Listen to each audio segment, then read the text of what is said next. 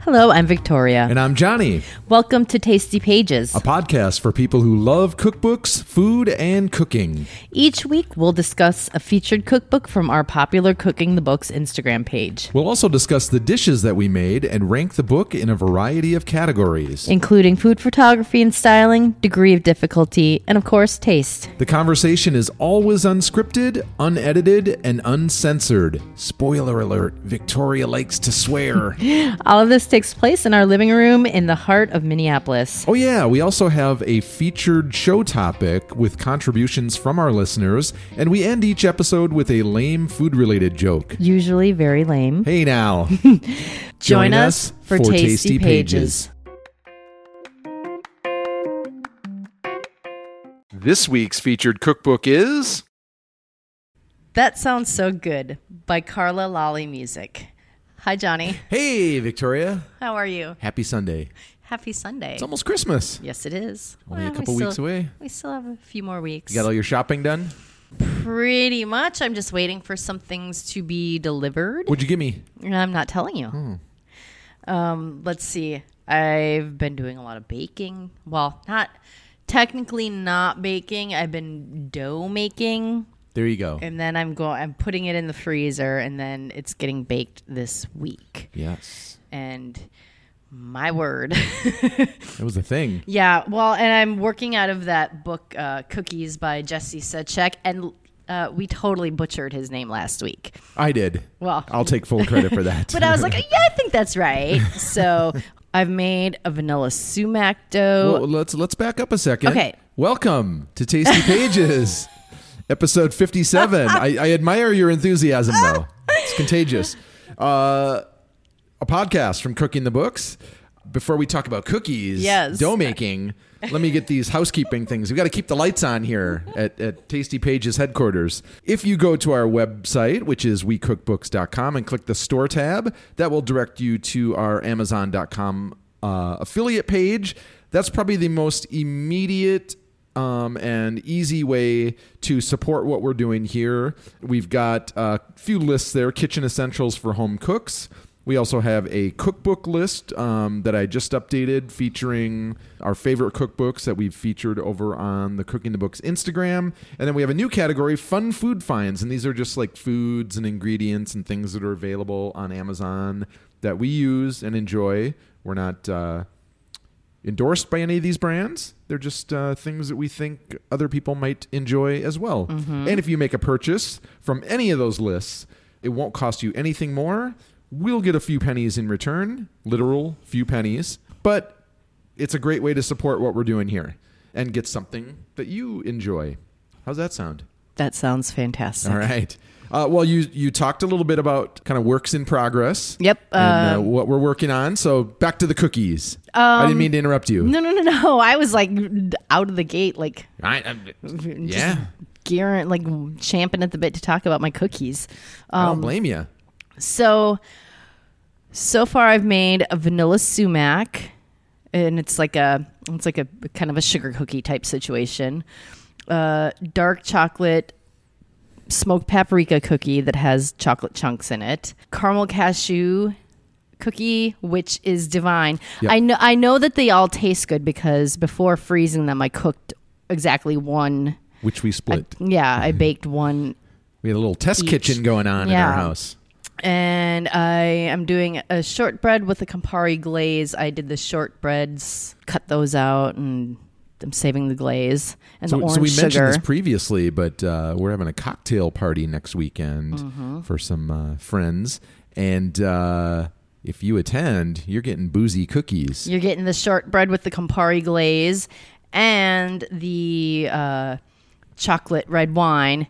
Never And- let it be said that Johnny and Victoria don't know how to throw a party. right. Fucking boozy cookies. Yeah. And then uh, next, I'm going to do chewy sesame cookies and spiced apple butter cookies. And a lot of these are being given to friends and family. Uh, they're as part pretty of- much all being Yeah. given to friends so and these the, family. the non-boozy ones that we mentioned are all going in a little uh, handsome gift pack yes, and, and distributed to friends and family, I'm going to try and make um, close friends and family. Like Yes. the Mm. guy that changes our oil, he's not getting any. no. But I'm also going to try and do cake truffles, not cake pops. Cake pops are disgusting, but I'm doing cake truffles. Hopefully. Yes. We'll see how much time I have. Um, The kid that bags our groceries, Mm. not getting any. I'm the kid that bags our groceries. are you kidding me? You're right. If I want the cookies, I'm going to eat all the cookies.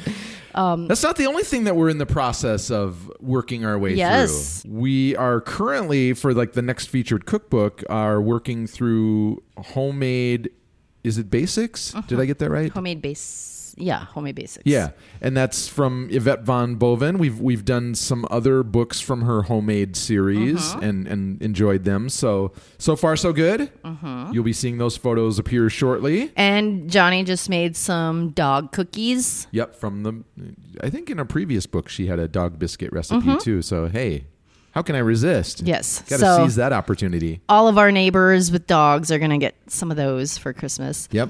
And we might have to borrow one of our neighbors' dogs to shoot them because we're We're talking about getting a stunt dog. yeah, because Olive just isn't here for our bullshit. Yeah. She's like, I'm not going to sit down and let She's you. not very photogenic anymore. well, I mean, well, she is photogenic. I, I, she's kind of cute. She she takes after her, her You're owner. being so mean. No, I'm not. I'm not ugly shaming her. I mean, she does have She's the, she's the- a beautiful dog. she does have the thing on her eye, Yeah, and she's like got like a weird sty on her eye.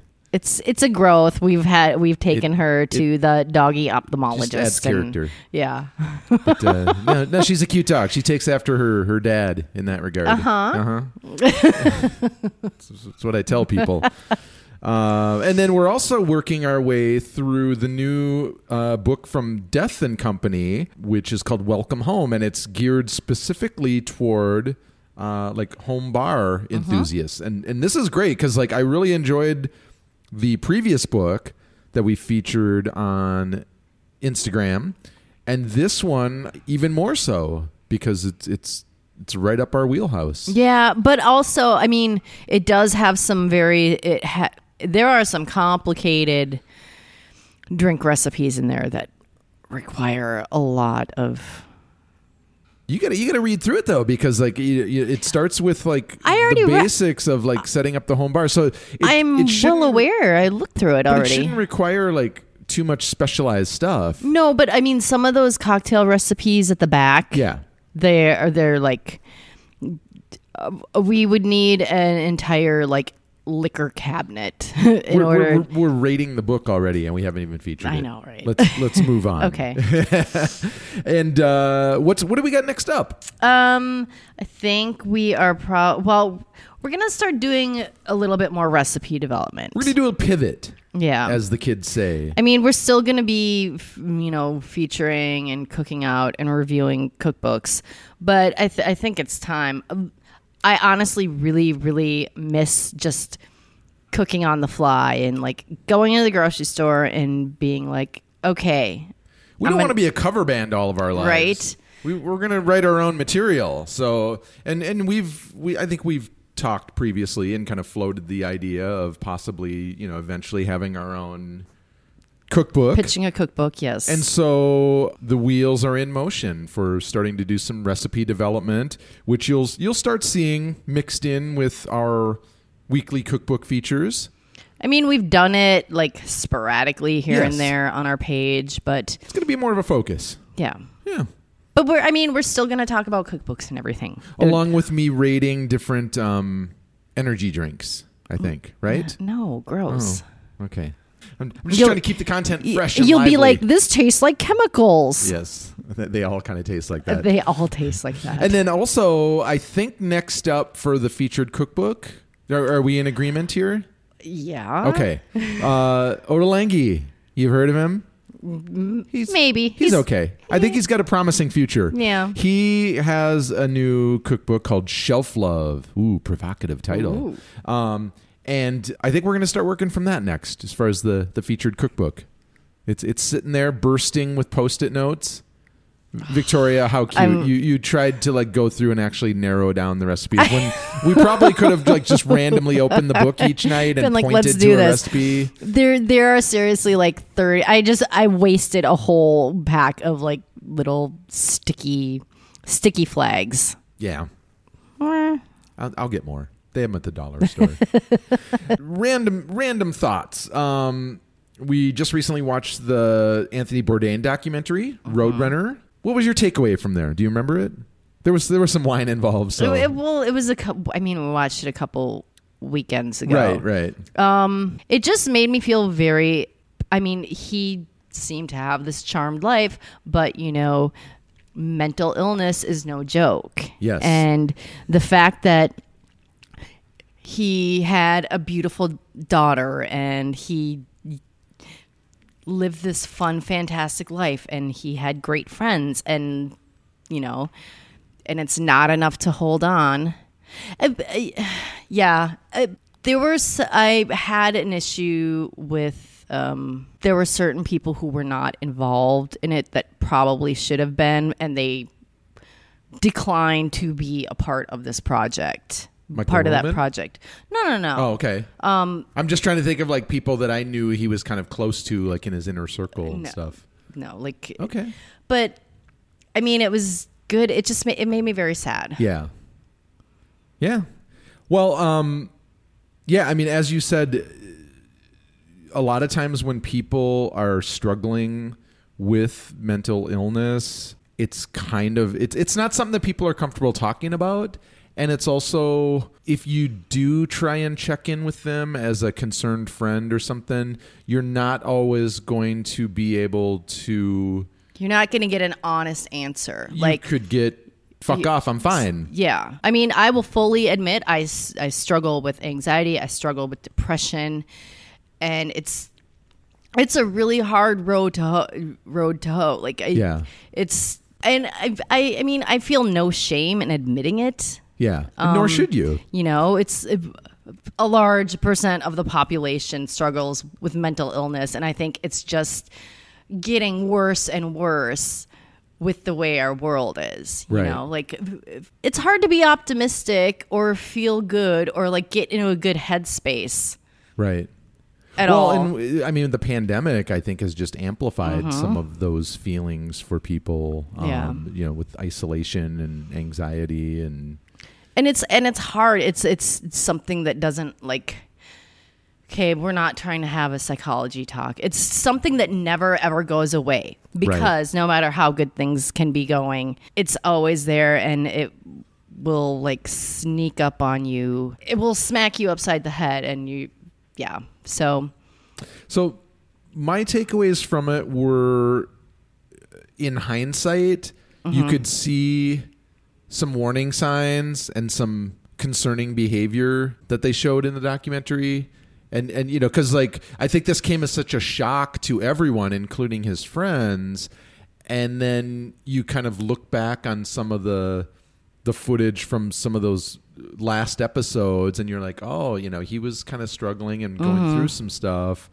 and and also these these were issues these were not new issues for him he was just a person that you know was good at hiding it and he and he, and he definitely struggled with it and you know you'd mentioned before uh you know he seemed to leave lead such a charmed life and traveling all over and you know what could he possibly de- be depressed about you know you can go all over the globe but you can't you're like, still there you are yeah, exactly. That was uh, what I was gonna. My point was was you know you you can't run away from yourself. Well, and I think also- that really uh, underscores that. Also, I get the fact that he was traveling traveling a lot, and there, he probably kind of felt rudderless and like, Sure. I have no sense of home. I have no grounding. You know, like, and I'm sure it's exhausting, like Well, and- exhausting. When you've done as much of that as he did Mm-hmm. and traveled as much, it probably begins to feel kind of uh, you know empty and meaningless because like where else are you gonna go and what else you know like it, it's kind of like someone who struggles with like drug addiction and and and you know you you do uh you know a certain amount of it and it's exhilarating and and you get that high but then But then it's af- not enough right after a you know, while, and so yeah. like I, I can totally understand how you know it seems crazy to think about, but the the travel and stuff was probably not that glamorous. Oh, I'm sure after not. a while, Yeah. like once that initial thrill wears off, you know, then it just because becomes like a job, like you said, and there's a lot of downtime and a lot, Mm, lot of, of time- lonely hotel room time to uh, Yes. sit there and get in your own as, head. as they say, you know, for anyone who's toured in a band or anything, like it's a lot of hurry up and wait, and and you know, and you're you're spending you know 23 mundane hours of the day to have that one hour of of like exhilaration each day, and and you know, eventually it catches up to you. So anyway, All right. uh, hey, on a more positive note, oh my God, we're such downers. I know. That's okay. It's good. It's important stuff to talk about. Um, it doesn't al- it doesn't always have to be like fart jokes on this podcast. I don't think we've ever told a fart joke. It, wait until after I, I got I got one coming. Oh God. No, I don't. I'm kidding. No. Uh, I got a podcast recommendation. Okay. Spilled milk. Yes. So when we drove um, to Chicago uh, for our little Friendsgiving trip, we listened to some episodes. It was kind of a new discovery for us. They've been doing this for over 10 years, and they've got uh, a ton of episodes banked. This is what it says from the website. I'll let them speak for themselves. It says every week on Spilled Milk, writers, comedians Molly Weisenberg and uh, Matthew Amster Burton start with a food related topic from apples to winter squash, and they just run with it as far as they can go, and regrettably, sometimes further. And they've been doing s- this since 2010, and it's not getting any more off on topic. Sound familiar? right. yeah, Maybe they that's- t- they maybe took that's a, why it appeals to us. they No, I- take a I- lot of tangents, and I, My- kind of love it. Yeah, my impression is that they're not a couple. No, they're but no, they're yeah, not a couple just- at all. Just friends, and uh, but they but they have a great rapport. And uh, if you enjoy the what we do here, then check out them because it's kind of more of the same, Mm-hmm. similar similar similar dynamic. Um, all right, should we talk about uh, what are we drinking? By the way, Oh, we are drinking an espresso martini again, again. we, we can't get we're out going. Of this. We're going through the espresso martini phase. Yeah, We'll get tired of it soon enough. I'm sure. but And then it's uh, what's next? I don't know. I did chai martinis already. So Yeah, we'll have to think of a new uh, cocktail that's uh, that's like new again. I think I might switch after this. I might switch to a kettle one botanical and a Ooh, there you little bit go. of hard kombucha. I'm here for that. Mm-hmm. Um, and I'm g- can I just say Johnny always has told me how disgusting that he thinks kombucha is. I think we talked about this a little the hard kombucha. Yeah, I'm coming around He's to coming it. around to it and I'm bless your soul. Yeah, keeping an open It, mind. it makes me very happy. and and hey, uh, on that topic. That, that's a perfect This is a segue, great in- segue. into the show topic this week, which is what's your favorite hangover cure? And we got lots of great responses from our listeners, so thank you for that. Want to dive into them? Sure. All right. All right, Joseph P. Um, he's our good friend, and he does not. He, he barely, barely, barely drinks anymore. So he said, A f- a "Back- few of our sober friends chimed in with, with these, I- which I, that was which that was really nice. He said back when it was applicable, a ton of water and an ib- ibuprofen before bed, and huevos rancheros for brunch. Sounds perfect. All right, our friend Bill S said a greasy cheeseburger. Is that before or after going to sleep? right. I, I really I don't think either one is a good scenario. But bless you, Bill. If it works for you, you, you do you. Yes. Uh, Cairo C said hydration, fruit juice, avocado, banana, green juice. Most importantly, be a connoisseur, not a glutton. But sometimes you want to be a glutton. so, Goddamn hippie. It- you- For green juice, do you think he meant absinthe? no, definitely no? not. Oh, okay. Um, but I, but I, I, I subscribe to that. We'll, we'll get to my answer in a, in a second, but you know, like I'm, I'm, I think at 50, I'm more of a connoisseur than a glutton. I, I don't get hungover very often. Yeah, no, I don't. Well, it also takes me less to get hungover, too. Sure. Um, just because I'm old. Yeah. Uh, let's see. Uh, Shelly C said, a packet of emergency and a healthy pinch of sea salt or pink Himalayan salt. That's if you can't get your hands on a Bloody Mary. Oh, there you go. Man, emergency. dog. I used to drink that stuff like daily throughout the winter. you did that and the honey lemon echinacea juice, which Yeah. is disgusting. Oh, but man, it's it's like my like my secret weapon when I get a cold, and it and you know. th- But it's not, it's snake oil. The one silver lining of uh, this pandemic, if there was one, was that I have not. You know, I got a cold a few months back.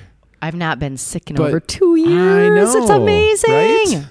And I can't that believe I isolation. didn't. I can't believe I didn't get sick when you had your little cold thing I in. know. Mm. Okay. Uh, hey, Gerhard V says drink a ton of water before sleep, and Mm-hmm. then he mentions dehydration is the number one cause of headaches in the Uh, morning. Absolutely. Thank you, doctor. Uh, Chris M said four ibuprofen, two antacids, a pint of water, and a quart of coffee. I, I see him measuring this stuff out in the kitchen, like you know, quart, Quart. pint. I I Like, do too. Exactly, follow like as if following a recipe, no more, no less. Oh, Absolutely. hey, that that sounds like a perfect remedy. Right? Uh, Joe B, pickled herring. Oh my god, that would make me puke all over my Yeah. shoes. Blech. The goal is to not get sick, Joe. Oh my god. Um, Mike T said, like most, a large glass of water and ibuprofen before bed. But if I'm still hungover, coffee and cheesy hash browns with onions and salsa the morning after. Okay. Uh, our friend David A said uh, pho and at least two full size pork egg rolls and maybe a Bloody Mary. I love how it's like so specific. Full size. This is what you do get yourself a bowl of pho, two at least full size pork, not chicken or beef, egg rolls.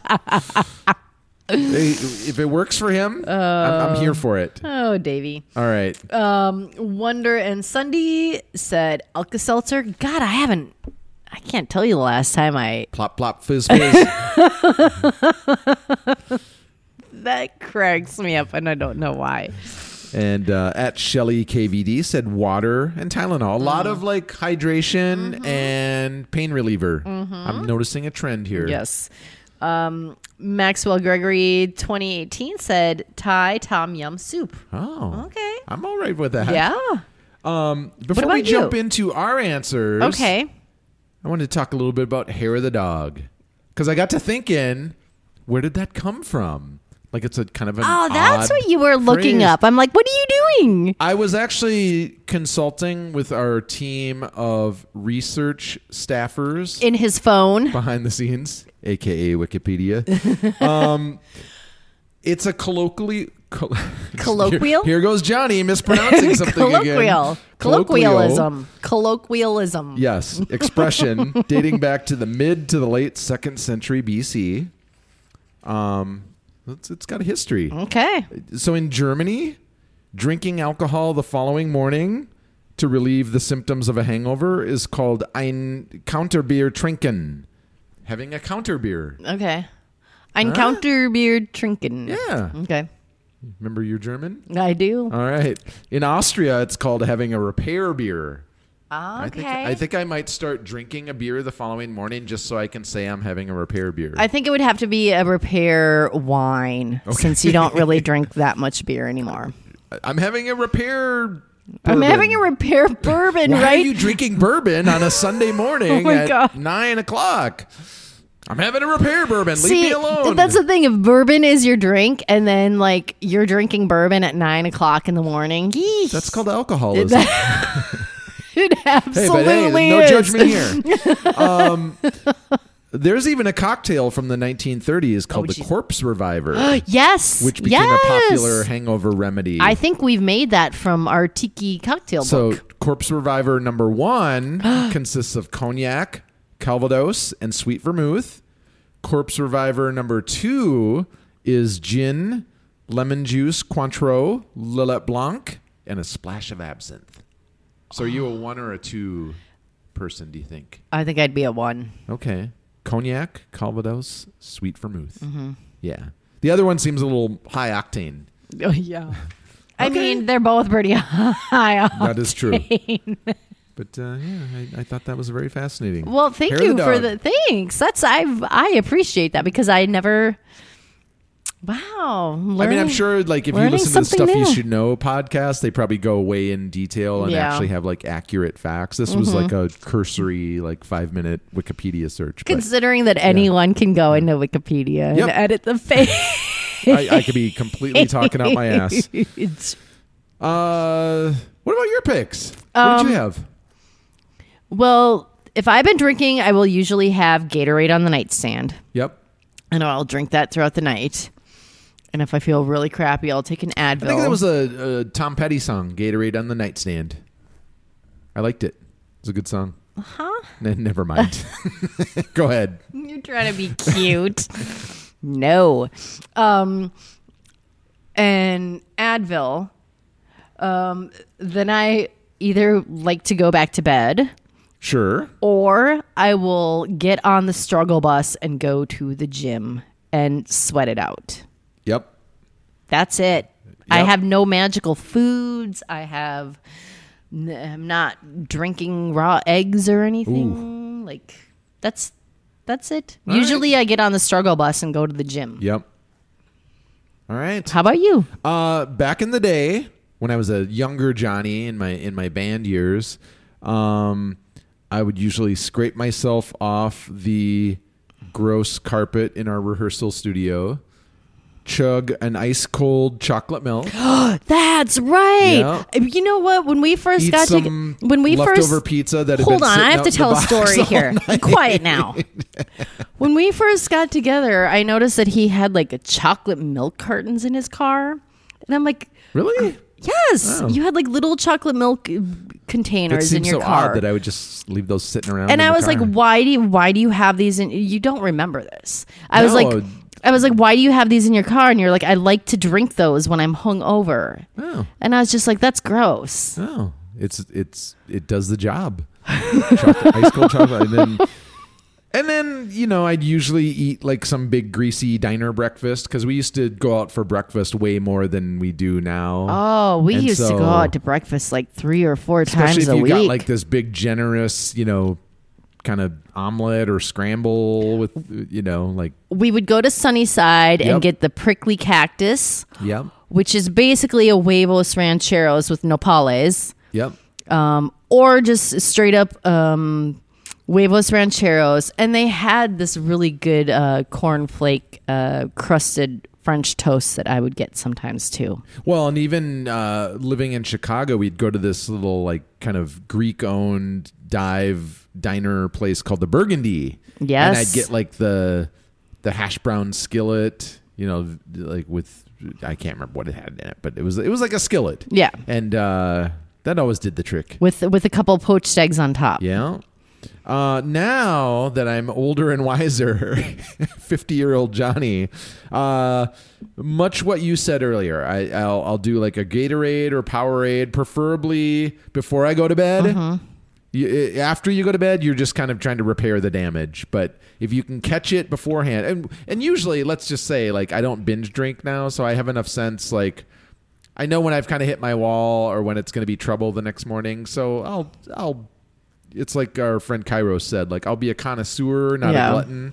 So like, you know, we'll enjoy some we'll imbibe on the weekends, but we're not like getting falling over drunk. No, I can't Um. tell you the last time I got like vomity from drinking. Oh, Oh, it's no. been years. Yeah. Oh no, I can tell you the last time we got vomity from drinking. Yes. It one while they were like a year a year apart, it was at Toasting for Fest. First year you got vomity. Oh yeah. So we used to work at I think we we've told this story before. We used to work at Minnesota Renaissance Festival. Huzzah. We used to we used Huzzah! to dress up in costumes, make fun of people, and drink throughout the day and evening. Oh, so we my God. basically just stayed drunk the entire weekend, which is like it, it makes my head spin just to even think about now. But, oh, mugs and but back mugs then of we, we beer. thought it was pretty fun. and then and then gin at night. Yep. Ugh.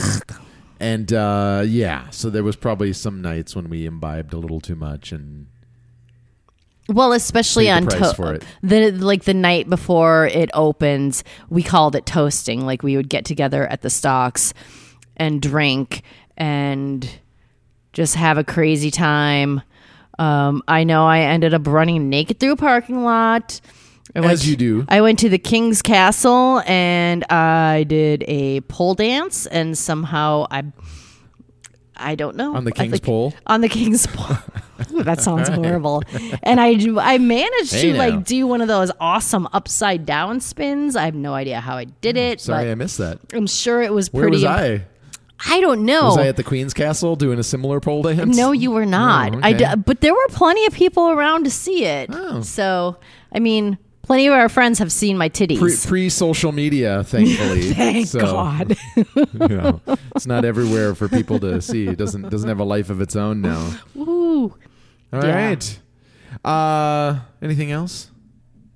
Um, I don't think we finished the story, but that's okay. Anyway, first year toasting, Johnny got like really, really. He was horrible the next morning Yes. and vomity. And then the second year, that's how I was. And I Yep. remember like barfing on a tree backstage. And then I was like, I have to go lay down.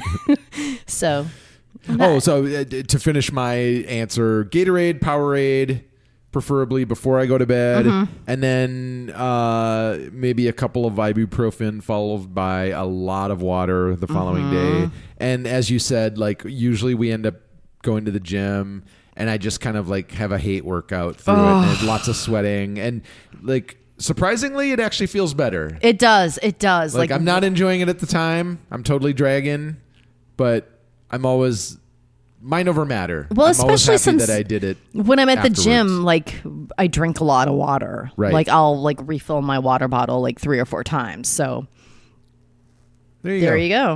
you go. No, no hair of the dog at the gym. You're No not drinking hair any of the bourbon dog. at the gym. Um, I mean, I guess you could put some in your water bottle, and No one will know. no one will It'll be- know. it'll be okay. what is that brown liquid you're you're drinking? Um, should we should we talk about this book? Probably. We've wasted another half a show talking about nonsense. if you're still here, we're about to talk about the book. And thank you for that. You're you're a brave soul. Um, okay, so let's talk Carla Lolly music. That sounds so good. My summary of this book is it's kind of like a Swiss Army knife of cookbooks. Covers a lot of ground, gives you a lot of options, a lot of tools. What say you? Well, I like that it is.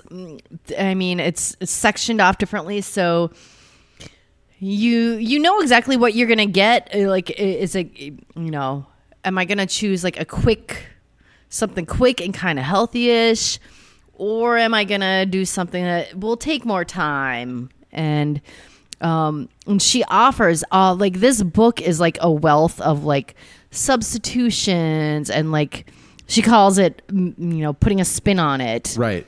which I appreciate. I really appreciate because, especially for like novice cooks, it lets you, it like really encourages you to think outside the recipe. And build confidence in yes. the kitchen. Yes. Yeah, and be a more intuitive cook. Uh, you want to talk about the dishes we made, and then we'll discuss in a little greater detail. Sure thing. All we right. did hands off pork and beans, uh, low and slow spiced chicken legs with garlic crunch crumbs, um, fat noodles with pan roasted mushrooms and crushed herb sauce. Sorry, I like celery. And yeah, that is the name of the recipe. Not just a statement from Victoria. Spicy, tangy green beans and tofu. All right. All right, Let's talk hands off pork and beans. let's do Personally, it. I like hands on my pork and beans. Sorry. yes, I know you do. Oh goodness, this, this show is quickly spinning it, off it took the a rails. turn. It took a turn. Um, Hmm. this was by no means a labor intensive dish, but it also required probably the most advanced planning. Mm-hmm. Um, you had to soak the beans overnight because we did use fresh beans, Mm-hmm. and then the pork got a dry rub of hot um, hot smoked paprika and cayenne right, um, and that was applied and two salt days and before. salt yep But we wrapped it up slapped it in the fridge beans were cooked with some carrot onion garlic So now, one thing the recipe didn't mention is what to do because you kind of just roughly chop all those ingredients. Mm-hmm. and you put them in there, and it didn't really mention whether you were supposed to remove them. Yeah, Or- yeah. We were. What we did, and I don't know if this is what the recipe intended, but we like blended those up.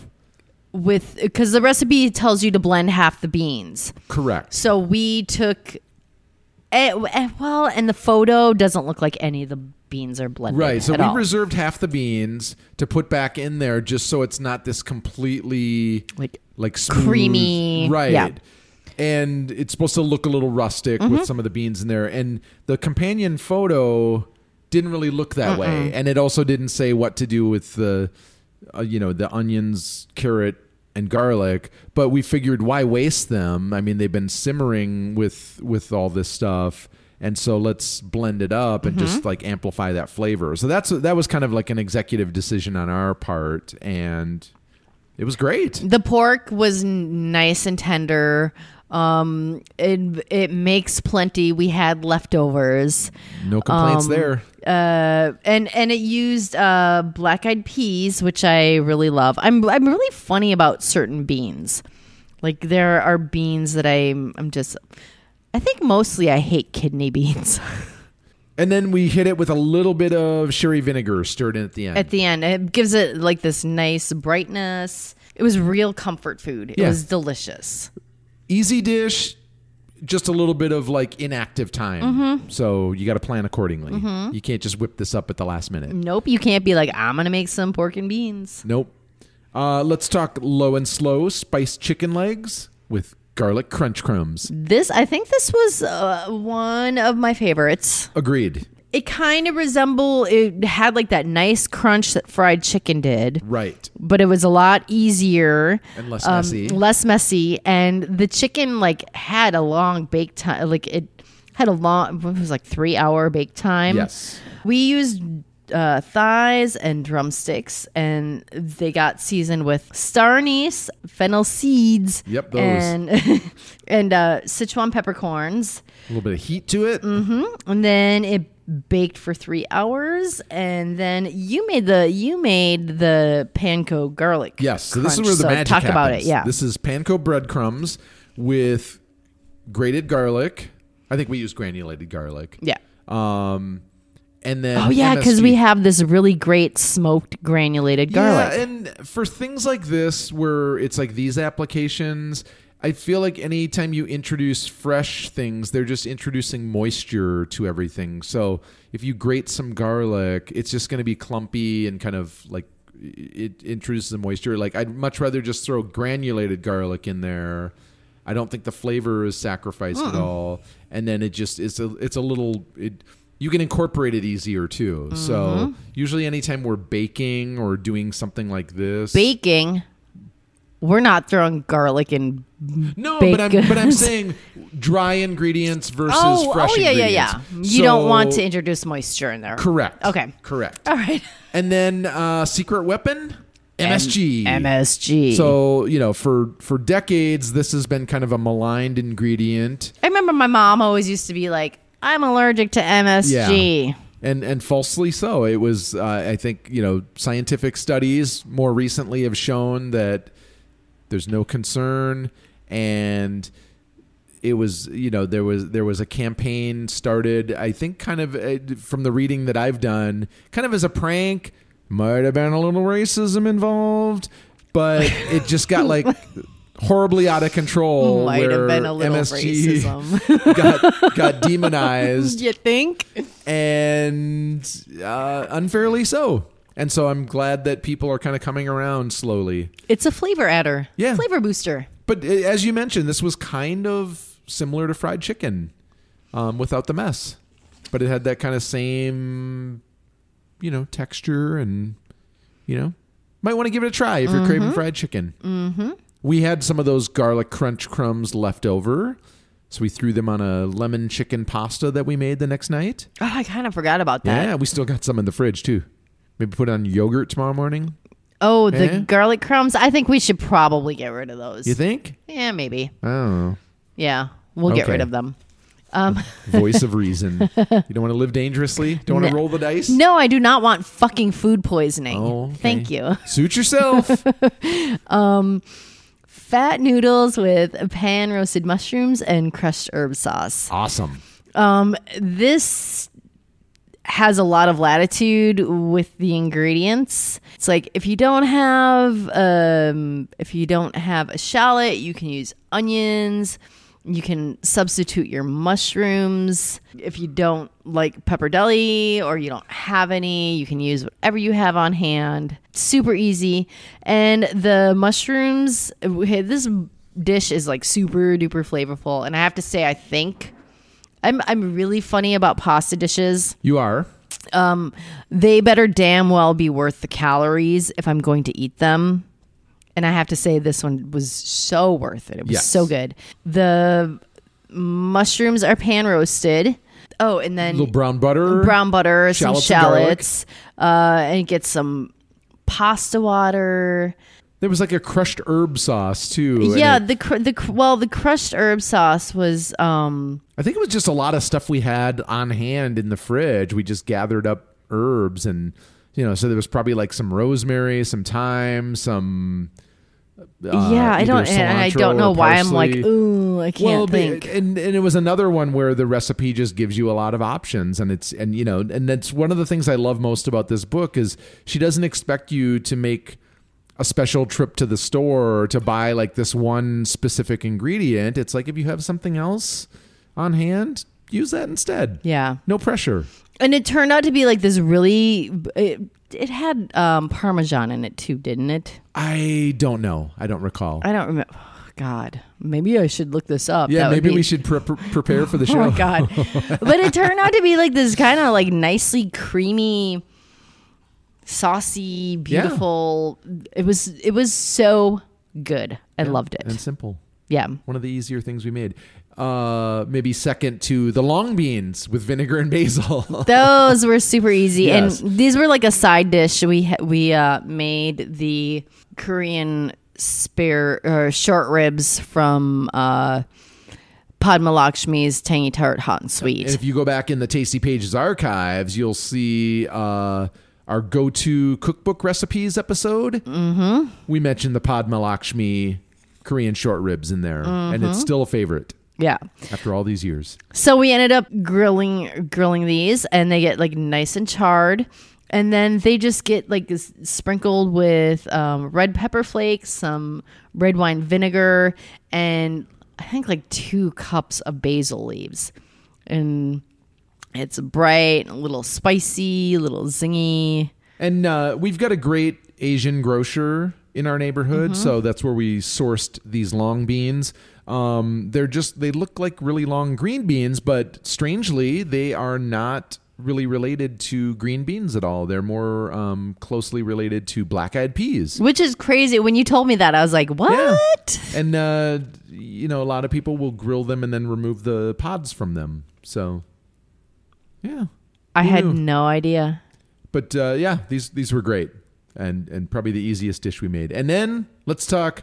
Sorry, I like celery, and that's the name of the recipe. I think I think that's just one step above cabbage is cool. yep. I get such embarrassment at some of the recipe names. But I, I love this, and and I think the reason it kind of appealed to me personally was because I I also adore celery. Yes. and I don't think it's used as like a focal point of a It dish is very it is often. not. It's always like a I mean, obviously it's used in mirepoix. Yeah. It's always like a flavor builder. It's not it's n- it's always the the the uh, It's always the plus one on the guest list. It is. It's the, it's the one hanging out in the wings of the stage. It's the cousin that's visiting from out of town that maybe lives in a small town that's that's you know just here for the weekend. It's your less cute friend that you bring to be your Oh, hey wingman.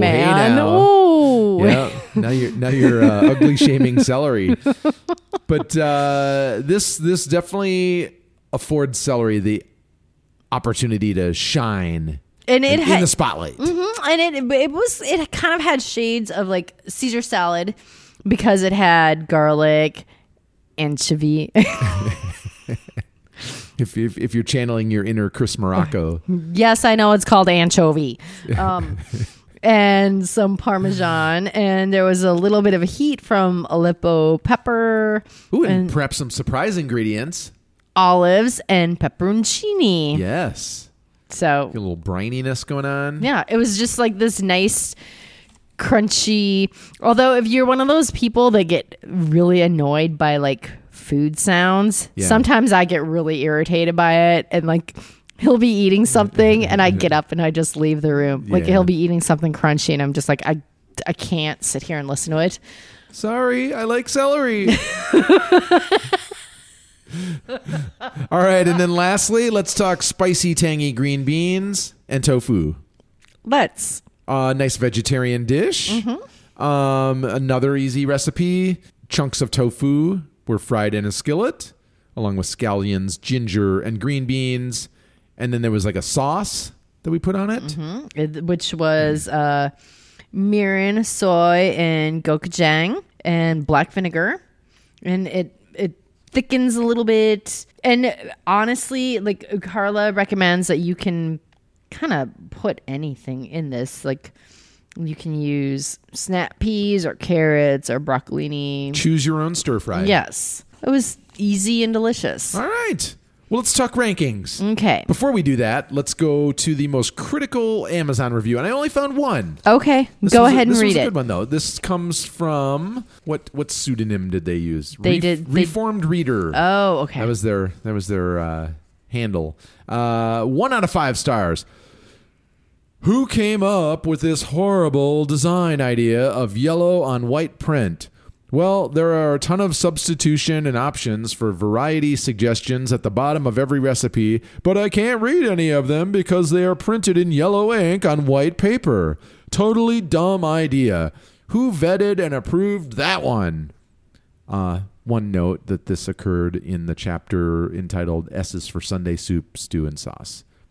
Because there's there's different colors assigned to the chapters, so this is the one they were. so it referring was to. just it, this was just in yeah. one Don't chapter. don't get the impression that it was like this throughout. Um, I mean, I get like point taken. I, I get like having a hard time. I hate when you can't read the font Sure. in a cookbook when it's like small. I get that the, the like that is a it's a complaint, but it doesn't warrant like giving the entire book one star. Sure. Like Well, I feel like they just saw that and then just kind of gave up. yeah, and they're like no. Let's get to our rankings: food photography and styling. What'd you have, Victoria? I gave it a five. Okay, Um, the um, the photographers were Andrea Gentle and Martin Hires.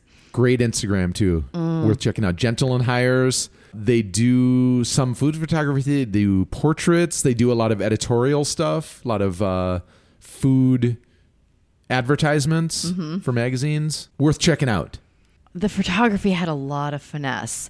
But here's the thing: at fir- when I first flipped through the book, I was like, "Fuck, this is retro," Yes. because I happened to like wind up on like an orange section. Yes. Here's the thing: the the the, the color. Okay, and I am overjoyed because it's refreshing. I feel like the the going aesthetic these days is like the very light Instagram palette, like light neutrals and stuff. Yes.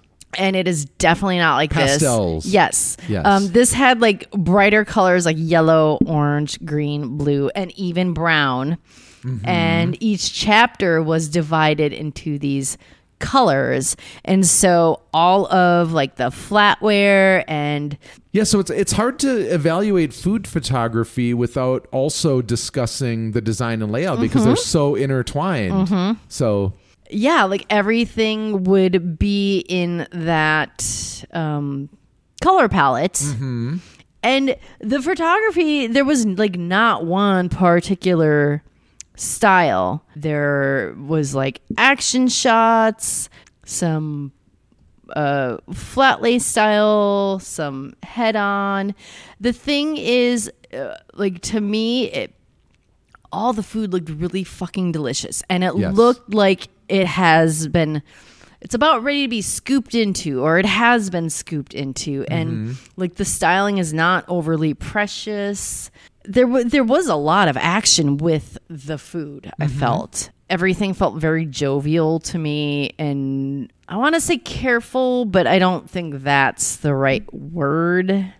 Considered. Yeah. Okay. But I've I've I've I loved the photography in this book and I just the whole design aesthetic. I just loved it. Okay. I loved it. What'd you say? Um, I gave it a four. Okay. We mentioned the photographers. The prop choices and color palettes give this book a very retro kind of 70s inspired wa- yep. feel, especially as you mentioned with like these chapters that are assigned a color like orange or brown, Brown, or something. Um, yellow. but the the choice of props follow that theme but there's some very clever design food styling photography perspective especially considering some of the ingredient choices because in in there's a chapter called burning clean which we'll discuss in a second but it's assigned the color brown and I don't know if you noticed, but like even the ingredients that were photographed would feature that brown tone. So there was like a Yes. charred broccoli dish. Yes. There was like a squash dish that I think had like that brown charring. All on the it. ingredients like corresponded to those. correct And colors. so like even the you know the I like celery. I think that like was It in was a- in the green section. Yes. Yeah. And so th- there was like a lot of consideration that went into not only the prop selection but the ingredient and like recipe selection so that it Mm-hmm. would follow this theme throughout the book. That was a that was had to have been a pretty big task. So can I ask you what what kept you from giving it a five? Um the photo editing kind of amplified the saturation, the color saturation, kind of like emphasized it a little bit more. It, I didn't think they were like natural looking photos. They- See, I think that's kind of par for the course. I bump up the color on ev- th- every single this one of my I thought photos. was like a little amplified. and Okay. Personally, it wasn't my style, so it was just more of a personal Okay. observation. I thought it was amplified a little bit too much. okay. Um, I enough. Mm-hmm. appreciated all the like family photos throughout because a real common theme of of this book is kind of cooking for others and and taking care of your people. And so she's got her sons in there. She has a niece that is quite possibly the most gorgeous kid I've ever seen Yeah. in my life. Yeah. Oh, So yeah, I mean, n- no real complaints, and I and I just we'll talk more in detail with design and layout, but like they really are intertwined, so it's hard to talk about one without mentioning the other. Um, Yes. Which brings us to design and layout. all right. What'd you give it? I give it a five. Okay. I mean, this is really where this book shines. Yeah. The recipes are organized by as as Carla says, recipe or by situation and occasion rather than ingredient or recipe type. Yep. And then she also divides the week into two different um as she calls it buckets. So there's Monday through Thursday cooking and then there would be like Friday plus the weekend cooking. And the Monday through Thursday, there's going to be a focus on like less ingredients, minimal preparation. Friday and the weekends, it, it doesn't mean that they're more difficult necessarily, but they're just going to have like longer cooking times. There's also an anytime section. Okay, Too, which okay. which is mostly desserts though. So What I also notice is, uh, and she mentions it in the book, is the ingredient list is organized chronologically. So rather than the traditional method of prepping everything in advance and having mise en place, you're instructed to use these inactive times in a recipe to prep other ingredients. So, for instance, if rice is going to be served with the meal, she might instruct you in the recipe to start the rice first in the rice cooker. And then during the time that that's cooking, you'll be prepping some ingredients. I feel like that's kind of standard for cookbooks. They're the the ingredients are like listed in the order that they're used or like Possibly, although you know, there's a lot of a lot of uh, books that do emphasize the the traditional like mise en place. So I, I get where this is a little bit different. And then there was another one where you know she'll have like a pork chop recipe, and she'll instruct you to like take the pork chops out of the refrigerator, season them, set them aside. And so while those are like seasoned and coming up to temp, then you'll be doing these other things. Okay. all right. So- I get what you're saying. yeah, it was, okay. I mean, it was it was a conscious decision on her part, and I thought it was it was worth mentioning.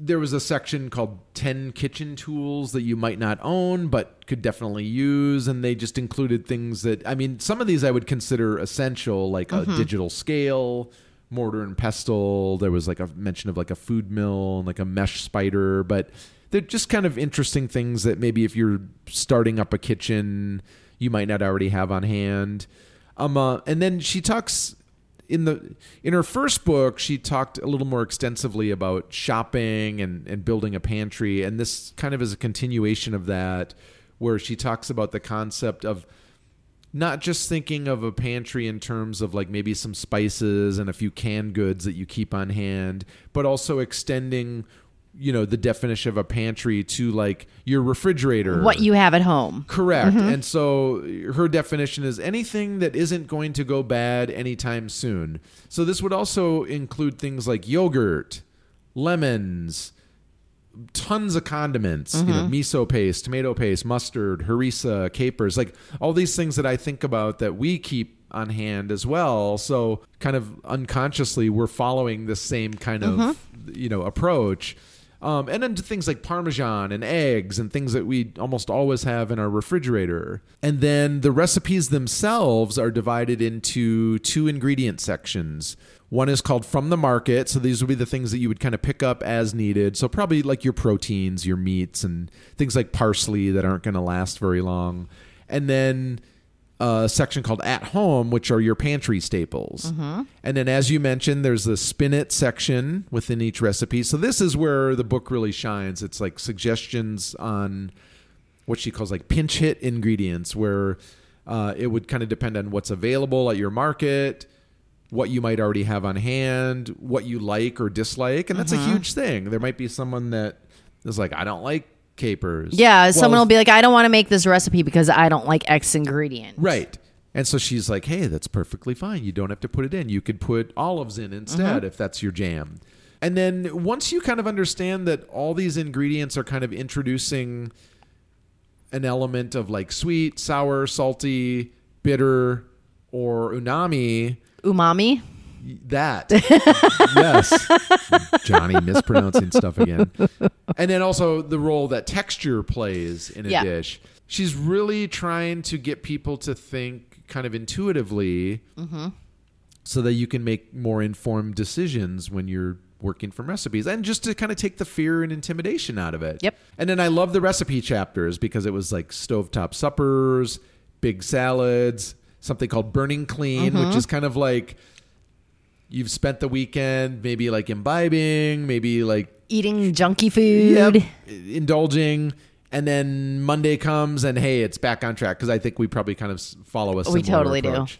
And then there's one called day drinking and lazy lunches. S is for Sunday soup, stew, and sauce. There's a few essays throughout the book Mm-hmm. about you know cooking for family and just her family. And uh, there was a great one from one of her sons about these uh, s- Sunday dinners they would have with the grandparents. And then in the back of the book, I don't know if you s- mentioned if you saw that there was these menu idea collections, and so if you know if you want specifically like a vegetarian dish or maybe like a fall holiday dish, or she has a category for like best friend's birthday, it's like here's the dishes you cook. Yeah.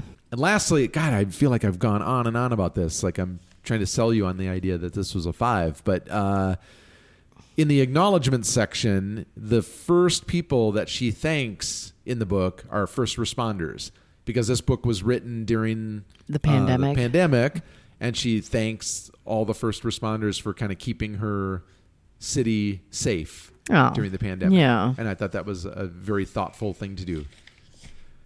I'm done. What'd you have? well, I gave it a five, and pretty much you said, but, I- like I my rambled notes, enough but about like it. my notes are pretty much a copy of what you said. Yeah, there was a So- lot to digest in the design and layout. yeah. uh, it's it's really category. great. It's really great. Yeah, Um, degree of difficulty. I you gave, have? I gave it a two. It's clearly communi- communicated like what recipes are easy, what will take longer.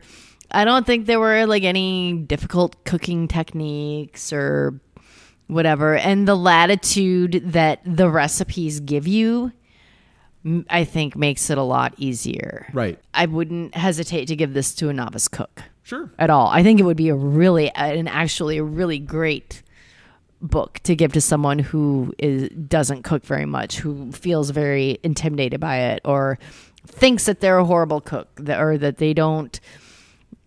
People who like feel like they don't understand. I, I think this like gives you this book gives you a better understanding of like components of flavor.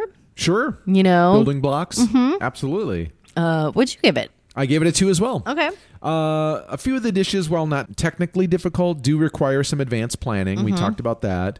Maybe some longer inactive times. Like you said, the spinet concept will be very refreshing for a lot of home Mm-hmm. cooks, and it removes a lot of the fear and anxiety from cooking from a cookbook or just following a recipe. Because I know I used to fall into this category, especially when we first started doing this project. Oh, we where- would try and stick to. We would go to multiple places. No more driving all over the city for an afternoon looking for little neck clams. Oh my god. Uh, and so we're much more comfortable making substitutions and not making apologies for it. Well, th- the thing is, is like, w- uh, I mean, I'm totally fine with making substitutions, but we were we, we had this thing in our head where like we need we sh- really should follow the recipe down the letter, Right. but over time we're just like, mm, f- fuck it, like. Yeah.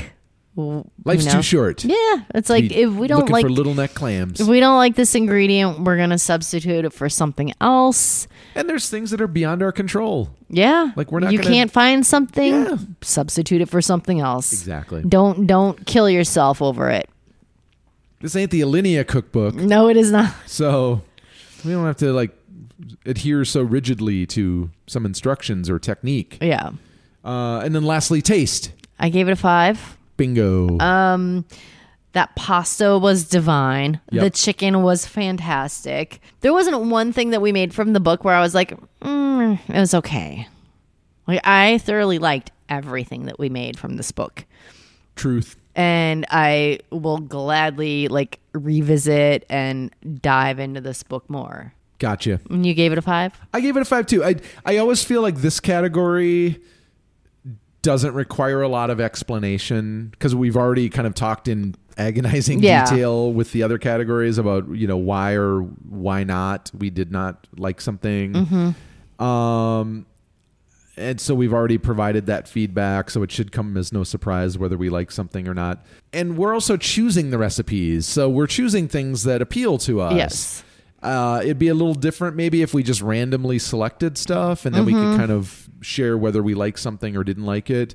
But you know, when we're looking through these books, we're picking things that we think we're going to like and as long as we follow the recipe and it's not flawed and and we execute it properly, we're probably going to like it. Yeah. So that's why you probably see fives show up a lot in the taste category. Yeah. So no apologies. All right. All right. Well, if you enjoyed this show, um, please rank and review. Uh, you can follow us on our socials. Um, our Instagram is at we underscore cook underscore books, and our Facebook is at we cook books. All right. I got to redeem myself. I feel like I've been in a slump, a You're- joke slump here. Your jokes have not been funny. This one's timely because there's snow on the ground in Minneapolis as we speak. It's also approaching Christmas time. Mm-hmm. So, um, did you know why that snowman was looking through a bag of carrots? He was picking his nose. right? I can tell that to my nieces too. That was a, that was a good clean joke. Good clean dad joke. that was you'll you'll have to you'll have to share that one at Christmas. I will. I'll remember it. All right. Thanks for listening, everyone. Stay safe. Stay hungry.